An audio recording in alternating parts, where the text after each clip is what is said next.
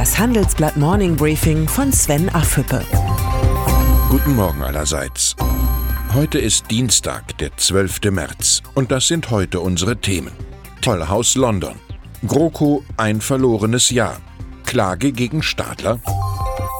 Theresa May, die britische Premierministerin, hat bei einem Blitzbesuch bei EU-Kommissionspräsident Jean-Claude Juncker offenbar noch Änderungen am Brexit-Vertrag aushandeln können. Vor allem beim sogenannten Backstop, der von Brüssel geforderten Garantie für eine offene Grenze zwischen dem EU-Staat Irland und dem britischen Nordirland.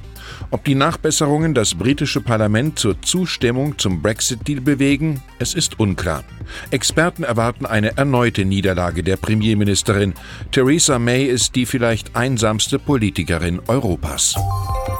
Das Paradoxe, die drohende Niederlage könnte Mays letzte Chance sein. Sollte das britische Parlament am Mittwoch gegen einen ungeordneten Brexit-Deal stimmen, könnten die Abgeordneten am Donnerstag für eine Verschiebung des Brexit-Datums votieren. Die britische Premierministerin hätte in dem Fall immerhin Zeit gewonnen. Das Problem ist nur, Bürger und Wirtschaft in Großbritannien sehnen sich nach Klarheit und nicht nach einer verlängerten Hängepartie. In einem speziellen Brexit-Podcast haben Hans-Jürgen Jakobs und ich die laufenden Ausstiegsverhandlungen analysiert mit ergänzenden Einschätzungen der Handelsblatt-Korrespondentinnen Kerstin Leitl in London und Ruth Berschens in Brüssel. Zu hören gibt es die Brexit-Sonderausgabe bei Spotify und iTunes. Bundeskanzlerin Angela Merkel. Sie ist weit davon entfernt, so komplexe Verhandlungen wie Theresa May führen zu müssen doch ihre Bilanz nach einem Jahr großer Koalition fällt ähnlich trostlos aus. Dass die Zahl der Arbeitslosen auf den niedrigsten Stand seit der Wiedervereinigung gesunken ist und die öffentlichen Kassen Überschüsse verbuchen, ist nicht das Ergebnis der Politik dieser Bundesregierung, sondern der guten Konjunktur geschuldet.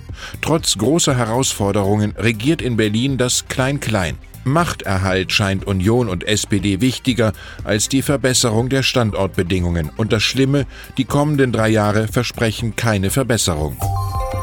Möglicherweise spürt die Kanzlerin, dass es so nicht weitergehen kann. Mit ihrem Rückzug vom CDU-Parteivorsitz hat sie bereits einmal die Öffentlichkeit überrascht. Es wäre nur konsequent, wenn sie bald auch die Verantwortung für das Land in andere Hände legen würde, ob mit oder ohne Neuwahlen. Albert Einstein kommt einem in den Sinn.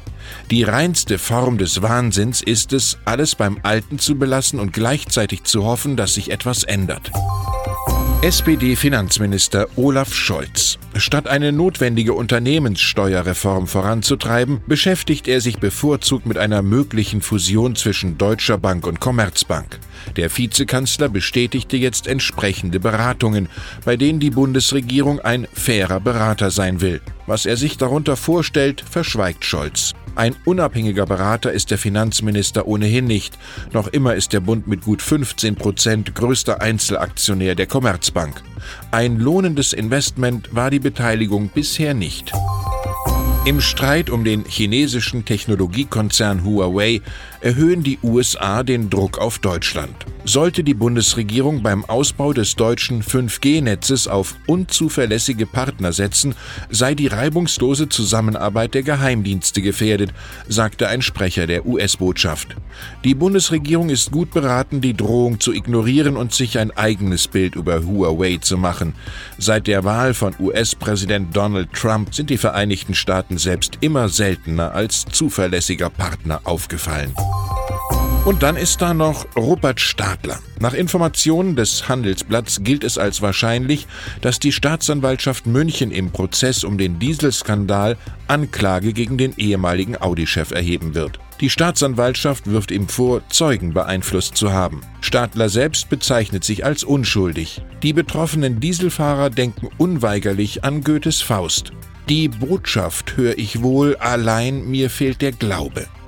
Ich wünsche Ihnen einen spannenden Tag. Herzliche Grüße, Ihr Sven Affülle.